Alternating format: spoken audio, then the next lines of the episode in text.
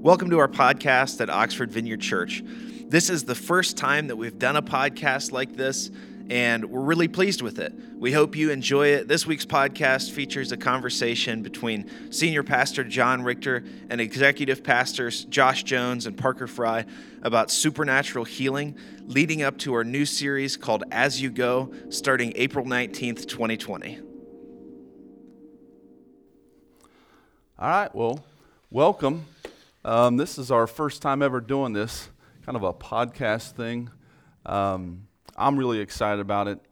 Um, we were just sitting around talking and uh, sharing stories, talking about different a message series. And as we were doing it, I just thought, man, this would make an awesome podcast. And so we thought, hey, let's go ahead and do this, especially in this environment that we're in with, you know, not being able to be in, in contact with each other and quarantining and all those kind of things.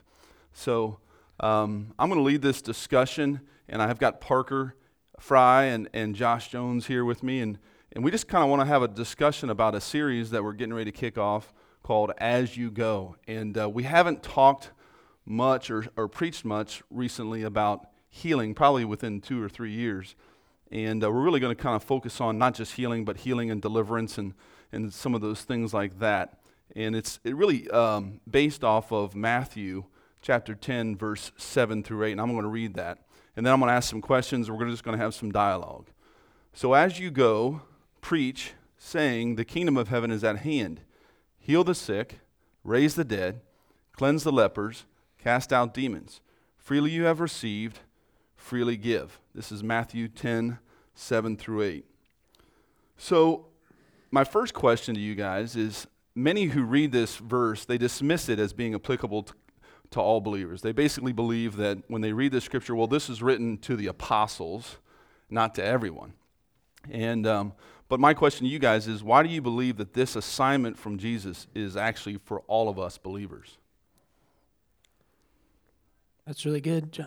Um, one of the things I just want to read out, that we talked about reading out here, is from Matthew 28, and this is obviously the Great Commission here. And, uh, you know, when Jesus sends out the disciples, he's he's he's telling them to teach everyone, you know, anyone who they they convert, anyone who who comes to believe in Jesus um, as their Lord and Savior, they they enter into this family, right? Jesus comes and lives inside of them, and and everything that the Lord has given to the apostles, He says, give this to everyone that comes to believe in right. me. Teach them everything they've teach they've everything, right. literally everything. And so you think about the last three years, they've been learning with him every day. Like they've been doing practical things. He's been teaching them as you go, as they went.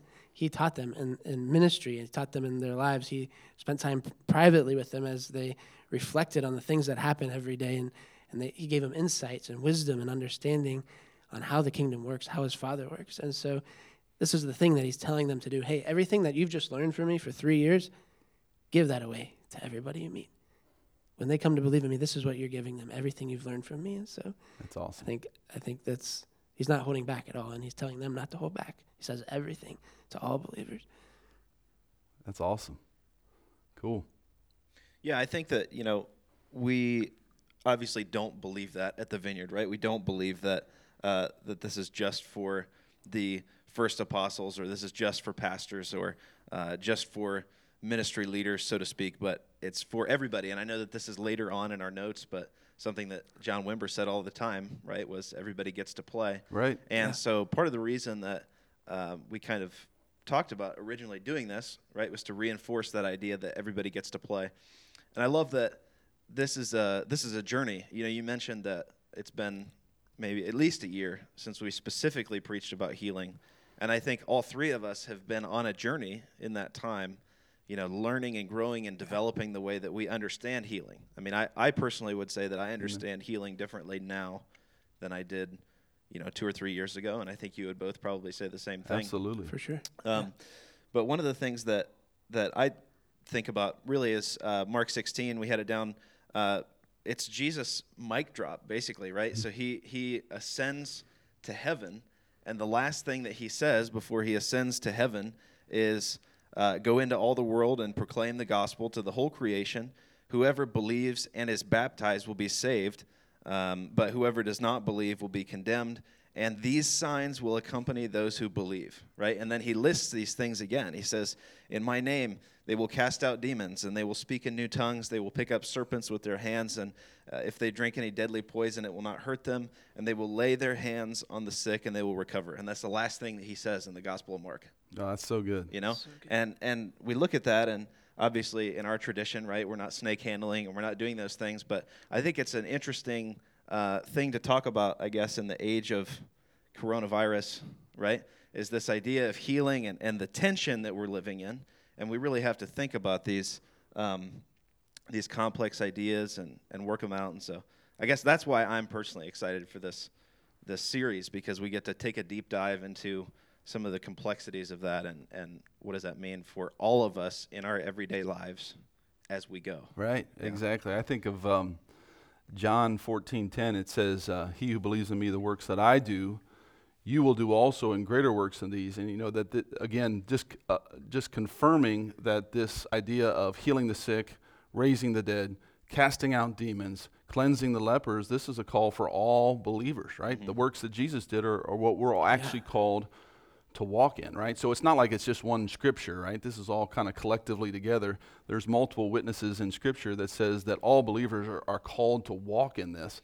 And um, like you said, that, that all of us get to play. I, I, I, it makes me, this, this scripture in Matthew makes me think of a, a Bill Johnson quote or a message that I was listening to with him where he said that um, a bunch of young people were coming to him and saying, you know, well, what, what am I called to do? I'm trying to figure out, you know, am I supposed to take this job? Am I supposed to work here? Am I supposed to go to Africa? Am I supposed to be a missionary? Am I, and, and basically, you know, uh, Bill's response is basically like, well, you know, I don't know, you know, just, you know, pick your direction. But as you go, heal the sick, cleanse the lepers, preach the gospel to the poor, raise the dead. I mean, these, mm-hmm. this is the assignment, right, that we're all called to do. It doesn't matter where we're at, where we're located, what's the environment, what's the situation. This should be the walk of every believer on the planet. Mm-hmm.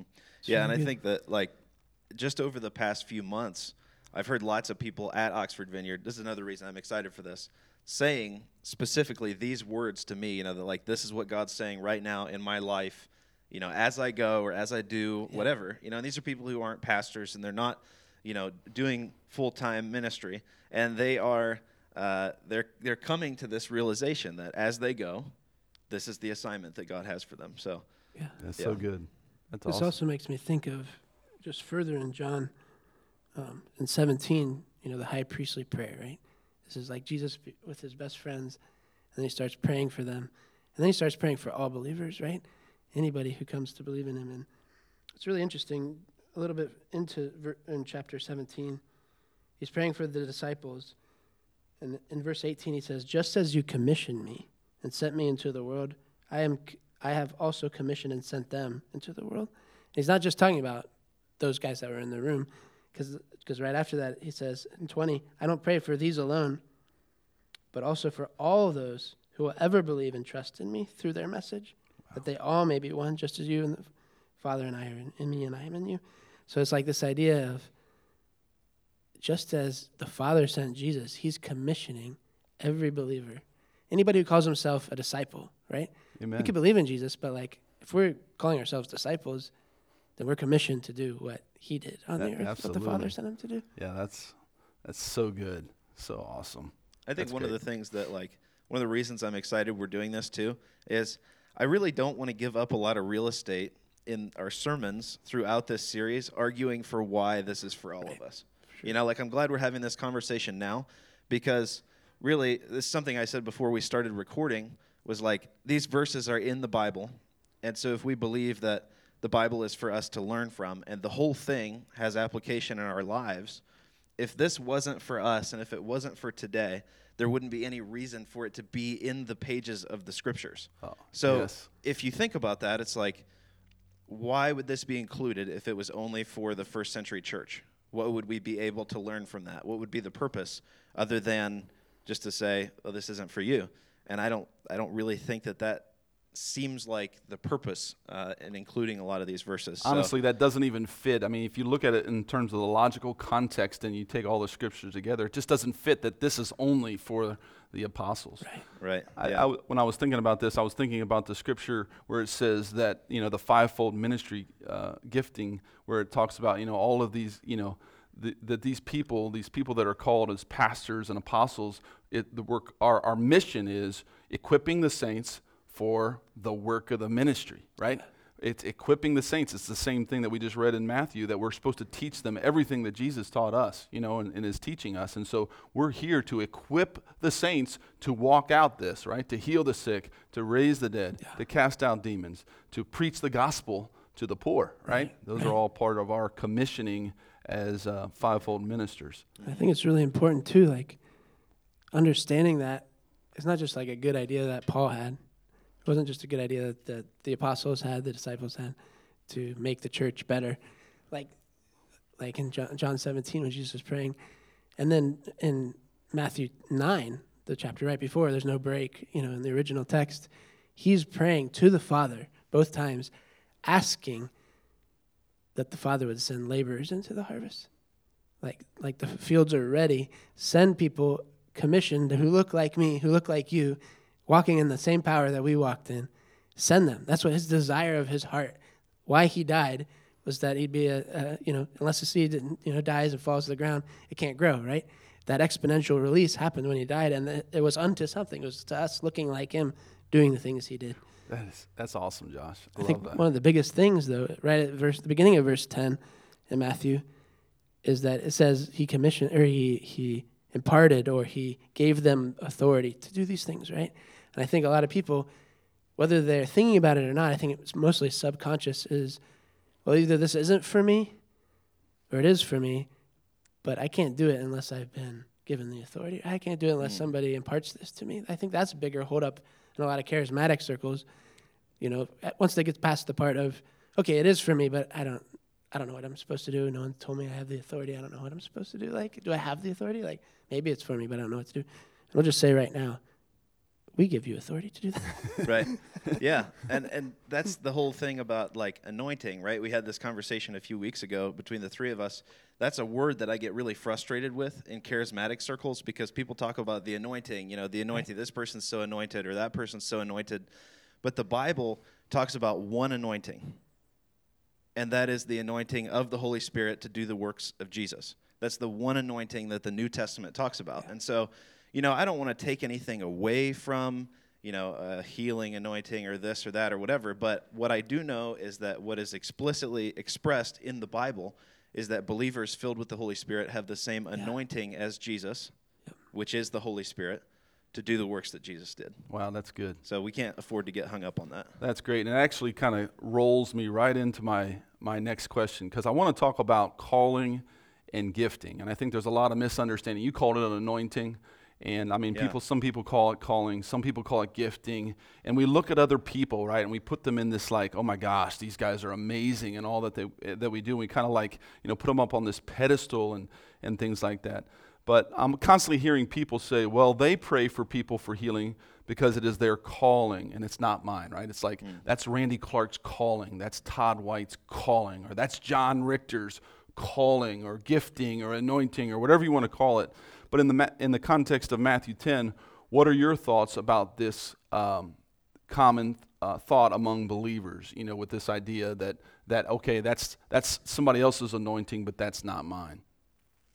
Yeah, I mean, I think when I look at the the pages of the scriptures and how we interact with this idea of healing, you know, praying for healing, praying for deliverance, those things, um, it feels very much like a almost like a um, a baseline expectation for believers, i- at least in the New Testament, to be participating in these things.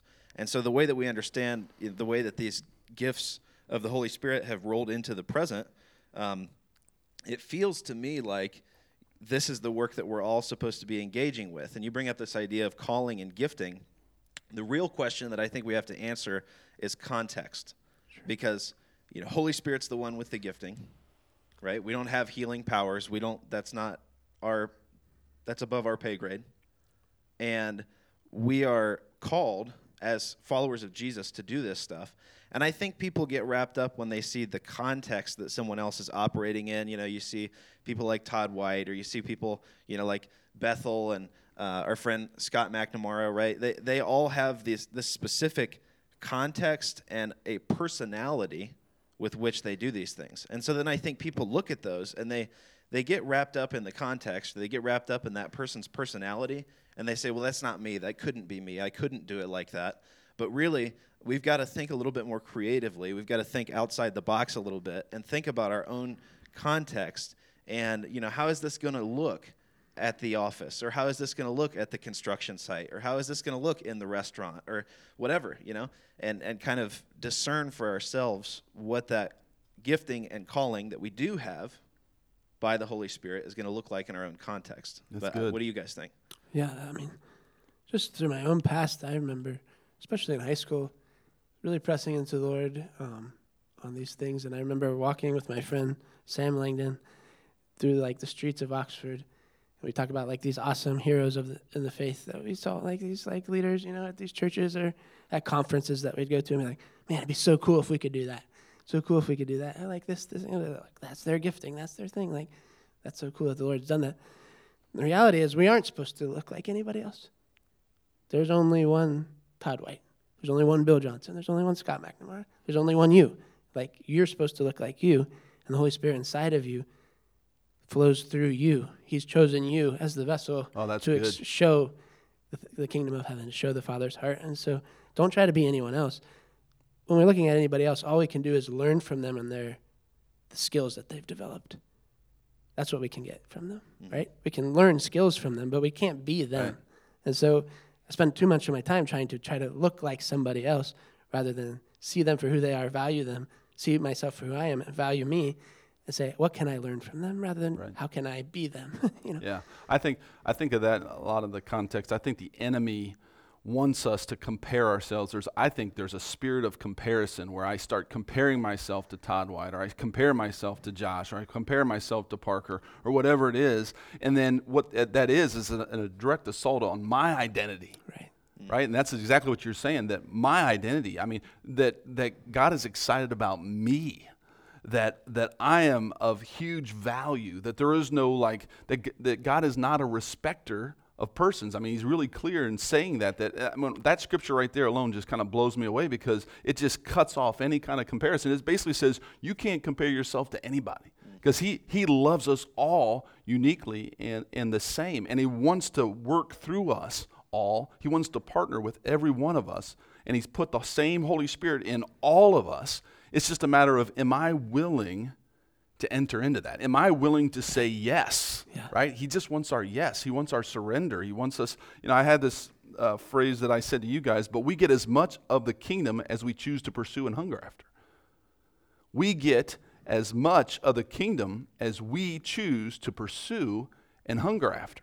And really, those Randy Clarks and those Todd Whites and the people that we've been, Bill Johnsons, they at some point made a decision that I'm going to hunger after this and I'm going to take risks and I'm going to step out and I'm going to pursue this with all of my heart and with all of my soul and all that I am. And, and, and I'm going to fail along the way, but I'm going to fail, I'm going to fail, I'm going to fail, I'm going to fail forward, moving forward because the command says heal the sick, raise the dead, cast out demons, you know, preach the gospel to the poor, freely you've received, freely give. That's awesome. Yeah. As we started having this conversation, I was kind of reminded of something that uh, Alan Scott out at Vineyard Anaheim, he says regularly, I've heard him say this a lot of times, is that we have to re- be really careful to bring our uh, experience up to our expectation level, right? So we expect to see these things happen in our lives, and we, we continue to expect them until our experience comes up to our level of expectation, rather than bringing our level of expectation down to where our experience is. Oh, that's right. good. I Because love if we that. have if we have no experience with healing the sick or raising the dead or casting out demons, I mean, I've never raised somebody from the dead, but I'm not going to fold and say, "Well, I haven't experienced that yet, so I don't expect it." I'm gonna I'm going to expect it, and keep expecting it until my experience comes up to my expectation. Wow. That is That's awesome. so good.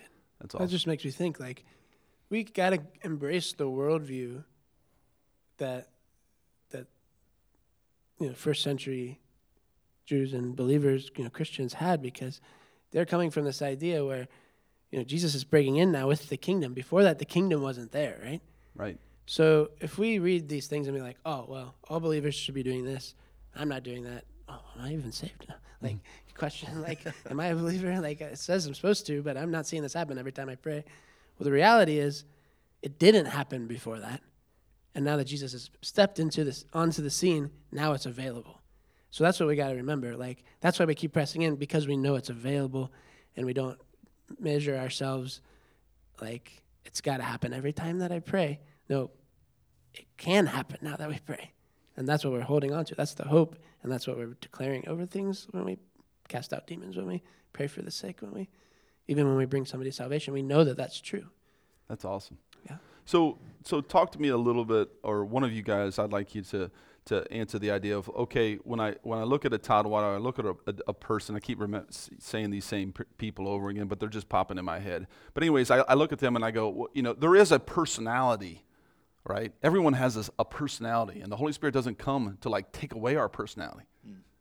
Right? I mean, our personality, He chooses to put us on like a glove. You know what I mean? That, that that's the phrase. He puts us on like a glove, but our personality still re- remains, which is interesting. So I think, uh, you know, talk to a little bit about like how do I merge that that uh, authority and, and doing the works of the kingdom that we're talking about with my personality. Yeah, that's good. I think that um, what's the so what's the purpose of an evangelist in the church, right? Someone that might call themselves an evangelist. It's to equip the saints, right? And so the evangelists are actually the church's like R&D department. And so they're going out and they're like they're going to be on the cutting edge of risk. Right? Because it's their job to develop basically new risk methods. Right? What's yeah. Holy Spirit saying to do? How do I go out and and lay it all on the line today? And so sometimes we make the mistake of like, look at now it's good, right? I mean, we say all the time, faith is spelled R I S K. Um, but we look at these guys and they're going out and and they're taking these risks and they're developing new models for evangelism, right? Which is what we see. I mean, we see uh, servant evangelism and we see power evangelism and we see you know even apologetics, right? And different things that we wouldn't necessarily lump under evangelism all the time, but those are those are evangelism to a certain group of people. And we have to figure out which of those models fits our context. And so sometimes when people think of uh, healing, when they think of praying for healing or praying for deliverance, they immediately think of the street evangelist who stops every person they see on the sidewalk and they're you know people are getting saved left and right and they're doing this you know constantly right? And they're they're paid full time by churches to do this stuff. And they make and, videos. Right. And and they get they get discouraged because you say, well, that just doesn't fit my, my lifestyle or that doesn't work for me. But what we have to do is look at them as the ones who are developing methods for us to take and use and apply to our context. So, you know, doing, doing the work of Jesus, um, healing the sick, raising the dead, cleansing the lepers, casting out demons, that's almost like the work of being a janitor or something. You know, like you're you're sweeping the floor. You know, you're doing this stuff. You're doing the work that is expected of you, right? And then these evangelists, they're like Simon Dyson, right? They're like out there inventing the next great vacuum cleaner or the next whatever. And so then we take those things into our context and we apply them to do the day-to-day work that that we're called to do, right? So sometimes people think I need to go out and invent a vacuum. But really, what you need to do is just take the vacuum that's already been invented, bring it to your house, and sweep the floor with it. Right. And I, and I think of like, like just to piggyback on your idea of, of janitor, it's like, you know, everyone's going to sweep the floor a little bit different. I might take this path and do it, you know, in a zigzag pattern. You might do it across the hall. Or what, we're all, we're all going to have different methods because it's going to fit our personality as what we see the most efficient. And I think that's good. That, I mean, God honors that. You know, God doesn't like go, no, you got to do it like Parker does it, or you got to, you know what I mean? But you, you take those things and those tools and you incorporate them into your lifestyle, and as you use them within your context and your personality, you know what I mean? If you're if you're more of a quiet person, well then quietly pray prayers for, for people. If you're louder, then be louder. If you're, you know what I mean? If you feel uncomfortable in these situations, I would encourage you to kind of press through that a little bit. But I, I, I think we need to not, we're not trying to get people, we're not trying to meld personalities. We're trying to, the, the assignment doesn't change. The assignment's still there. It's, it's just the and the personality of how we execute that might be different for every person Right. on the planet. Exactly. Yeah, I mean, you know, we have a friend here in this church who, you know, when Scott McNamara came and he taught us Jesus at the door, right? Now this guy, he's there, he learns Jesus at the door, and he's already like a good evangelist. He's good at praying for people and he's seen people get healed. But he took Jesus at the door to the streets and it was a total bust. It was awkward. It was it was like miserable for him. He was like I'm never going to do this again. Right? Now, this is a guy that's already pretty good at this, but he just found a tool that didn't work for him. It didn't work for his context, it didn't work for his personality, so he's just not going to use it. Yeah, That's good. And he didn't get caught up in comparison and feel bad about that. it's, it's important. That's awesome. I, I, th- I- I think I'm going to, if it's okay, I'm going to move on to the next one. No, I'm probably good. going to point this to, to you, Josh, um, specifically, because I want to talk about disappointment in this arena, right? I mean, the reality is, and what I've seen in context, is that so many people that, that set their eyes and their and their and their and they position themselves and they say they see this in scripture and they said I'm going after this right? I'm going after this manifestation of the kingdom in, in, in my life and the people around it. I've been called to heal the sick so I'm going to begin praying no matter what happens. Everyone that I've ever studied and everyone that I've ever looked at it seems like there's always this this period of where they don't see anything happen right? They're praying and it's nothing right? And i mean and they can't figure it out. But the ones that like really in every context they're like no i don't care what happens because i'm not the healer. He is. I'm going to just press through that. And so i guess my question to you josh and we can all answer it but what would you say to those people who have tried praying for people in public or tried praying for people whether it's in public or private or whatever but have not seen breakthrough and therefore probably through discouragement have stopped entering into that or they just kind of just go i'm not going to do that anymore because you know maybe the idea is, is that i want to lead people on or give them hope that there is no hope there that, that kind of mentality Yeah, I think you know that expectation coming into experience, like Parker talked about. It's uh, it's it's a journey again, and so first off, I'd say try again. Just try again, because whether it works or not, what our feelings, our emotions, the the roller coaster they might go through, the Bible says that it's available, and that's the truth. Like we can't hold on to any other truth, even when we don't see it happen. We say, okay, it didn't happen that time. I don't know why, but it says it's available. And so I'm not going to give up on that. I think it's, and the importance of that is tying ourselves or being rooted and grounded in our identity, knowing who God is wow and knowing who we are. Mm. Because as sons and daughters, this is our inheritance. It's part of who we are. And then our personalities is just the way it plays out, right? right but these things, the call first and foremost is to be a son and daughter. And so we get to walk in these things because we're sons and daughters, because that's who our father is. That's what he does. And so we get the family name, we carry the family name, and so naturally it's going to come through us. So we don't see it happen. We say, hey, that wasn't God holding out on me. There was just some, for some reason, it didn't work. And I'm going to go do it again because that's who I am as, as a son. I'm, I pray for people because my father prays for people. And so it's really changing the mindset and not getting discouraged. Like saying, all right, Holy Spirit, why didn't this happen? Having real conversations. I think at the end of the day, so important because the Lord might be wanting to grow us in relationship first. You know, what if every time we prayed, it worked, and then there was no relationship? We'd think it is on us. You know what I mean? Or, we- or we'd see Yeah, these. good point. We've seen these personalities who get this great gifting, step into this great level of authority, but they haven't developed a relationship on the inside, and it goes really poor for them later in life. Like that's so good so, we want to we want to Yeah, develop a ju- relationship. just to piggyback on that, what I heard you saying, and I think is is that our de- our identity, excuse me, is completely separate from our destiny. This is our destiny. Yeah. This is what we're called. This is our assignment. But our identity is completely separate from, Yeah. from that. And when we get discouraged, when we step out into our destiny, if we get discouraged here, it's probably a good sign that we're not rooted and grounded in our identity. Right. you know what I'm saying? Yeah. Because really, it, it, it- you know, our we're just called to step into obedience Right. right? He is the healer. It's his it's the Holy Spirit's presence, right? That that does that work. And so all we're called to do is obey and and and to rejoice in the obedience, not into not in, you know, trying to Right. manipulate a situation or something When it like doesn't that. happen, that doesn't mean we're not sons right. and daughters. Exactly. We are, so we'll try again. Exactly. Right. right, exactly. Yeah, I just I was thinking about uh, 1 Corinthians 14, and it says, "Pursue love and earnestly desire the spiritual gifts until it doesn't work out exactly the way you hoped."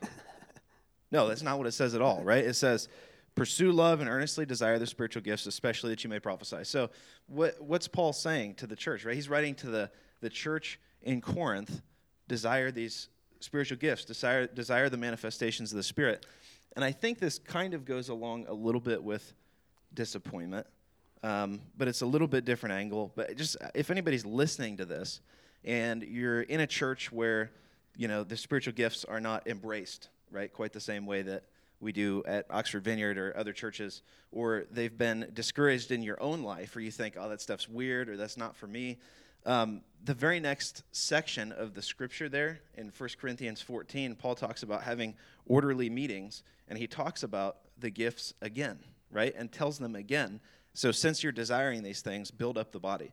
And I think that that's one of the things that we've got to stay focused on, too, is like these things are a testament to the people of God that he's moving among them, right? And so, um, I don't know. I just, I, I think that it's easy to get discouraged by leaders or by other people who are disappointed in these things, right? And they say, "Oh, I've tried it or it's not for me or it's not for you," right? They could make that decision for you. And I would say keep pressing in because Paul says desire the gifts. That's awesome. That's good. I, I think that just to add into that, I, a thought that I just came across me, and uh, I've said this a, a, bunch of times, is that if if you had cancer and I came to you and said that, hey, I have I have a uh, I have a, a, a um, you know, a, a drug here that's going to help you get healed, but it only works 30% of the time.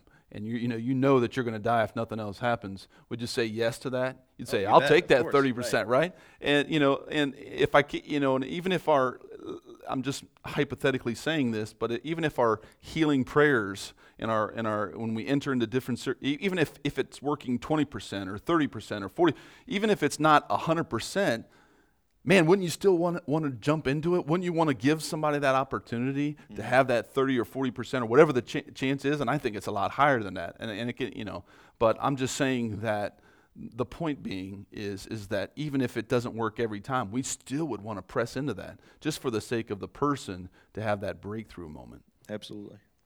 That's good. I, um, you know, I think one one thing that I wanted to add was I've been listening to a, a, guy by the name of David Hogan, and if you can go online, you can look up some stuff from him. But um, one of the things I love about David Hogan, I think he's had recorded 37 testimonies of people being raised from the dead that he has been a part of, and I, I mean that's just like staggering, right? I mean that's in these these scripture verses that are uh, a part of us, and I mean none of us here have even been close to any of that.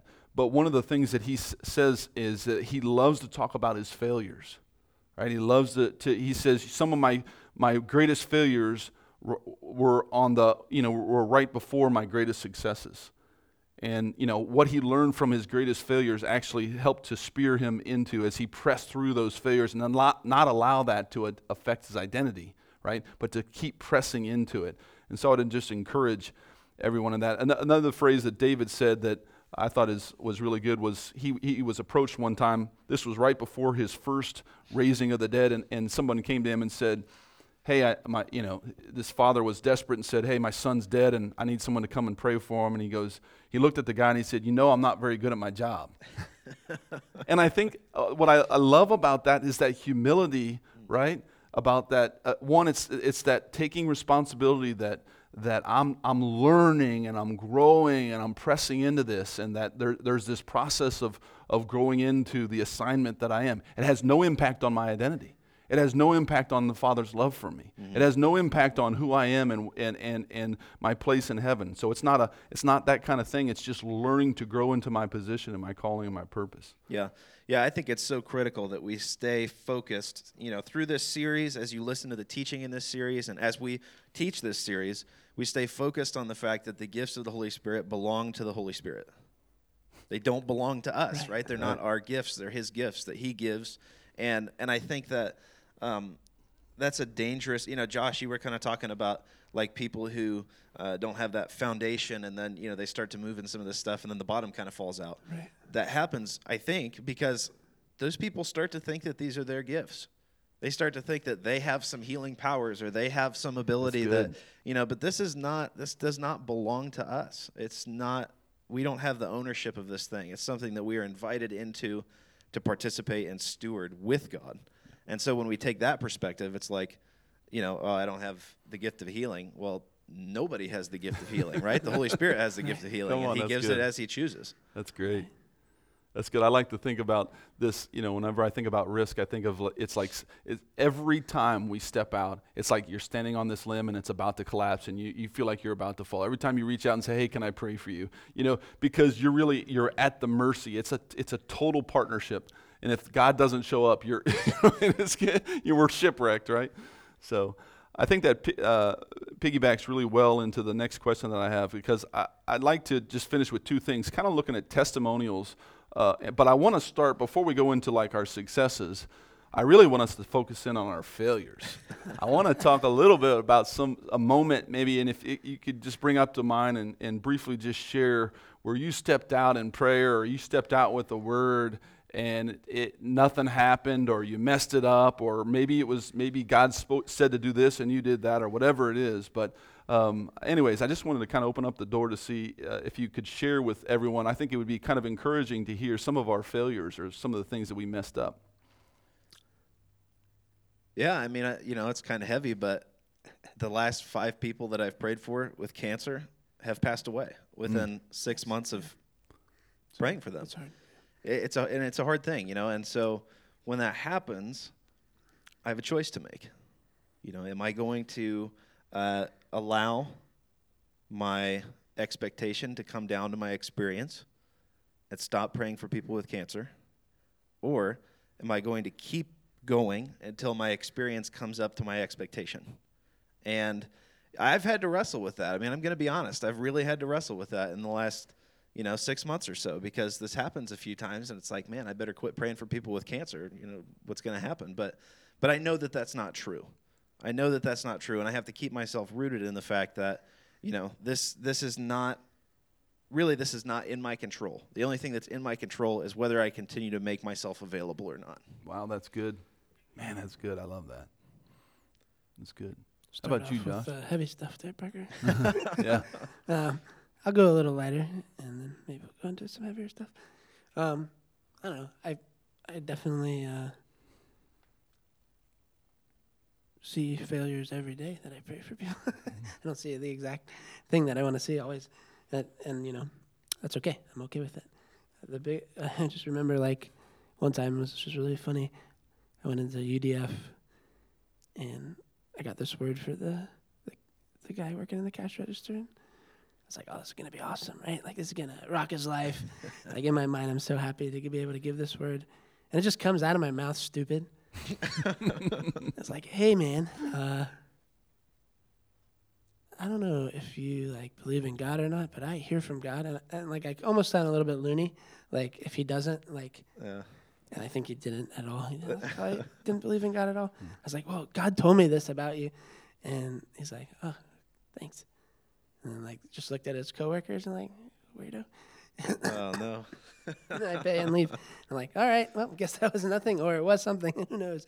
I just, like, totally felt like I failed there. Like, and it was in my delivery. It was just like, usually the biggest times that I see failures happen is in my delivery. And so hmm.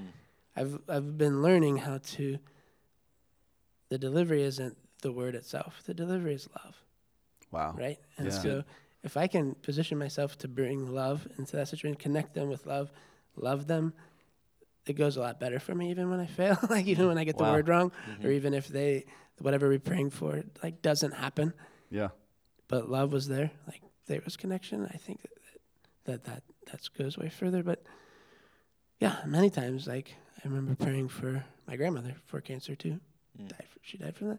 Oh, like it's funny because we teach Sockham, and you know we're teaching these people how to pray for people. We're pressing into these these things right We're- every day. We're pressing further. For first year we do Sockham. Grandmother gets cancer. We pray for her. She dies. My dad gets cancer. We pray for him. He doesn't die, but it, he doesn't get healed from it. He just gets to go through the surgery, which praise God, it went well.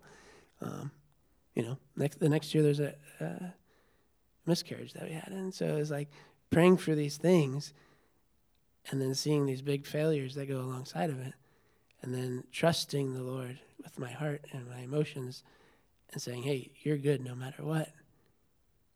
Even if I bomb that word, like, you, I thank you that you've you let me be the one that you've chose to reflect who you are, but it also doesn't just rely on me. Thank Yeah, God. you know so what I mean? Like, And hopefully, something that makes this accessible to people is like we're not living in fairy tale land where we tell ourselves this story that you know every time I pray something's going to happen. right. Right?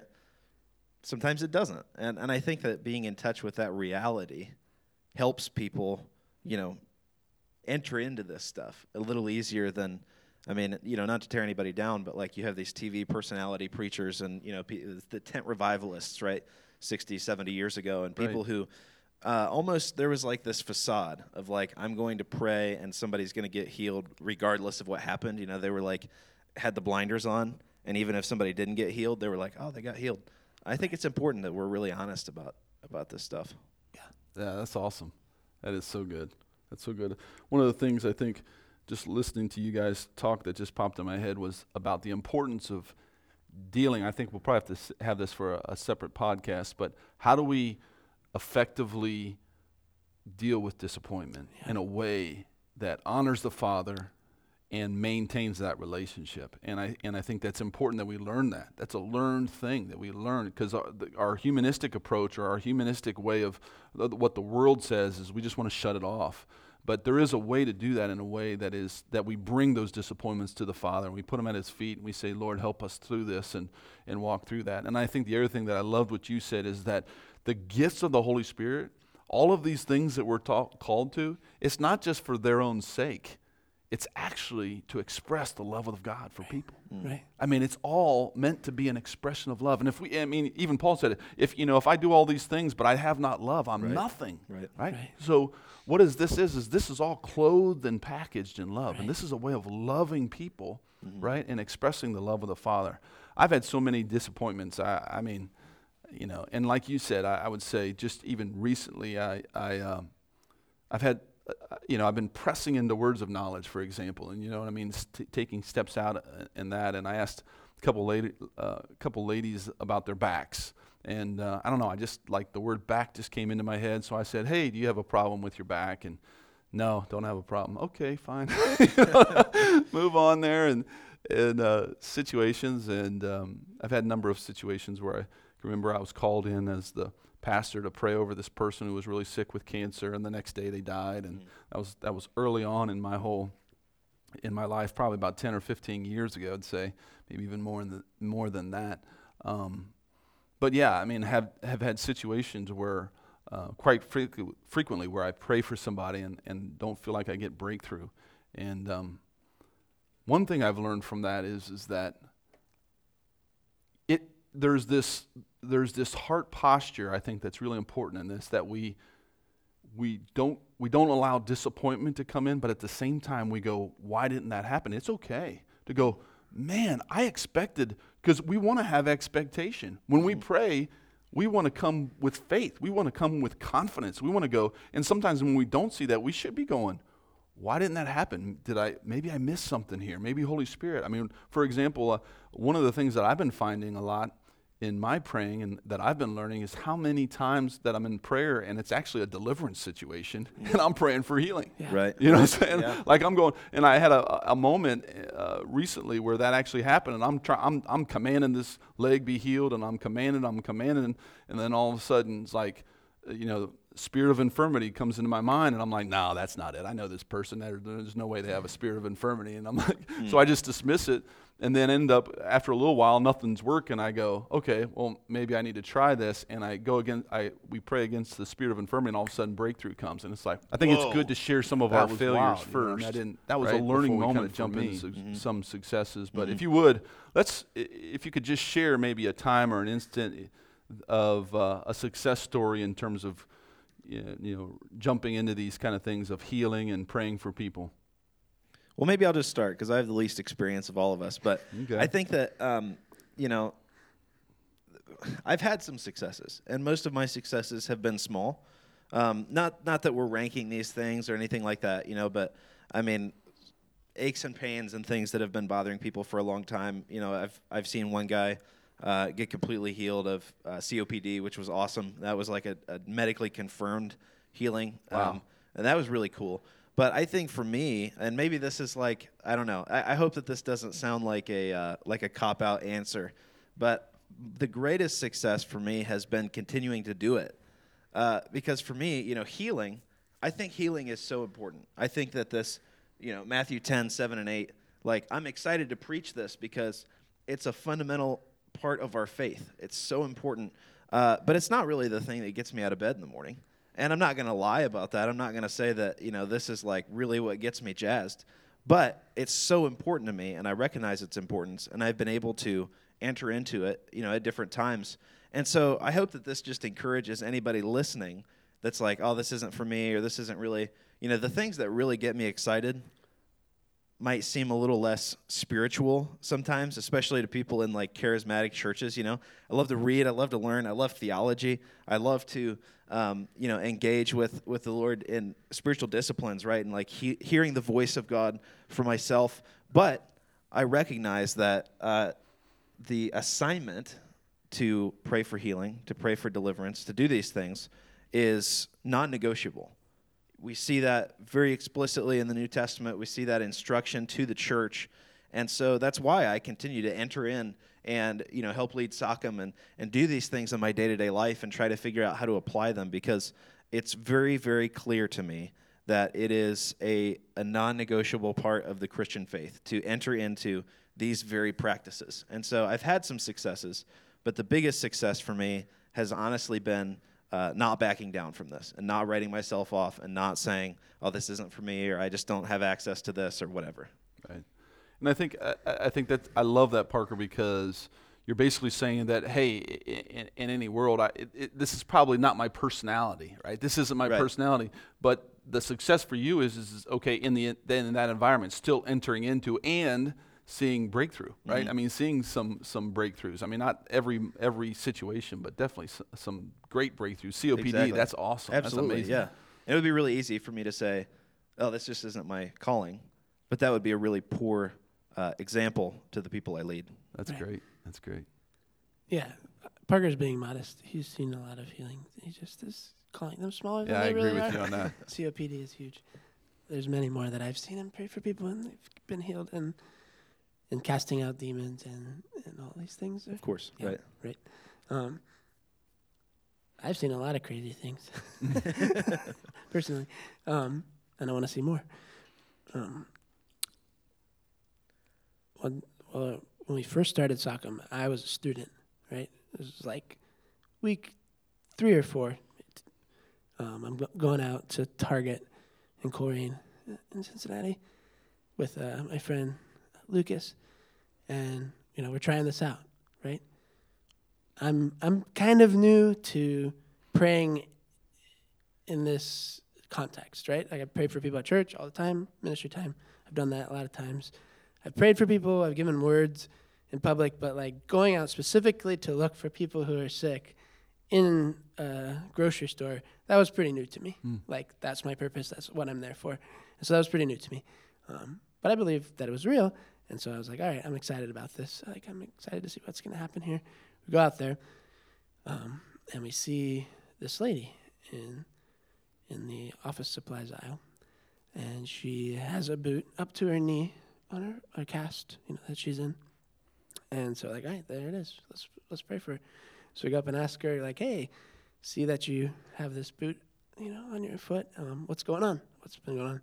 And so she she told us her story, and and she's had these issues with her inside of her leg, in her bones, and and it'd been a reoccurring thing where, you know, for the past I think it was three or four years, she'd have this immense pain. She'd have to put the boot on for months, and then it'd go away, and then she could take it off and walk normally, and then she'd have to put it back on. And so it'd been hurting really bad. She had it back on, and so we're like, hey, well, you know, what we're actually here to do is pray for people. Like we feel like we're supposed to go pray for people. So would you mind if we prayed for you? And she's like, oh, yeah, that'd be great. You can. And so we asked her, you know, can I just put, kneel down on my knee and put my hand on the boot? I won't put any like real pressure on it, just to pray for you. And so she was fine with that, and so we did that. And then, you know, simple prayer, probably five seconds or less, and then asked her how she felt, and she like, you know, no, no, no real change here, a lot of pain still in there. Um, we're like, all right, well, can we pray again, just to, to pray again if she was comfortable, and she was. So this time we we prayed a little bit longer, and actually started giving her some words, and Lucas gave her some words, and and actually something that Lucas prayed over really caught her attention. And so when we we're done, you know, we asked her how she was feeling, and she's like, "Oh, you know, actually, I feel a lot better." And actually, something you said in your prayer um, that that God would show His His love and light through me. Well, actually, I have a business, and the name of it is Love and Light. And what it is, it turned out she was a witch. Wow. She used white magic to bring spirits to people and give them information to bring healing to their body. Like really weird stuff, right? Like witchcraft, real real witchcraft. Even though it seemed like it was a good thing, it wasn't a good thing, but that's what she did. And we and the Lord gave us the name of her business, whether we we didn't know it, but that, that's what caught her attention. And so like we're like, "Oh, wow, this is incredible." Can we pray one more time for you? And she was, yeah, of course. And so we prayed again, like, you know, in Jesus' name, just make sure, yeah, it's not any other spirit, it's Jesus. Right. we just pray for her and ask for healing to come right now to her body, all pain get out, and just express your love to her in new ways. And so we finished praying, and this time we asked her how she feels, and she's like, I feel completely 100% better. Wow.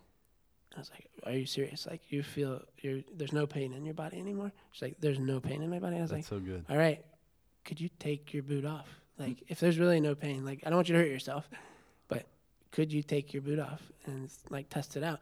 She, she says, like, puts all her stuff down, starts taking off, takes it off, takes the the inner cast thing off too, and begins to walk up and down the aisle, Wow. and then begins to run back up and down the aisle.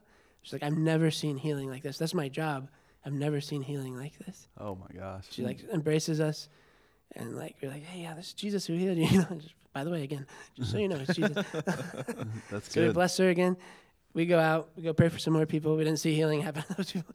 On our way out the door of Target, I guess she was checking out. She sees us leaving. She runs through the parking lot, boot, boot in one arm and all of her bags in the other arm to come and like thank us again. And we give her information, get her connected to the church. But that was amazing. Like the Lord awesome. used us to, like one of my first times doing that to pray for a witch and see her healed and That's so God good. read her mailing shows. That's so good. It's pretty amazing. I think the, the what when you share that story, it made me think of the the idea that every time something like that happens, where we see this manifestation of the kingdom of God, this breaking into the kingdom, right from of of heaven into earth, you know, on earth as it is in heaven, kind of thing, is that it's it's a testimony of the resurrection of Jesus Christ. Right, that he is alive, right? That he's not dead. That every time we pray in his name, right, it's a testimony that that the Spirit of God really did raise him from the dead. I think that's so amazing. And I think Jesus said something really interesting. He said, Well, if you don't believe me for the words that I say, at least believe me for the works that I do. Hmm.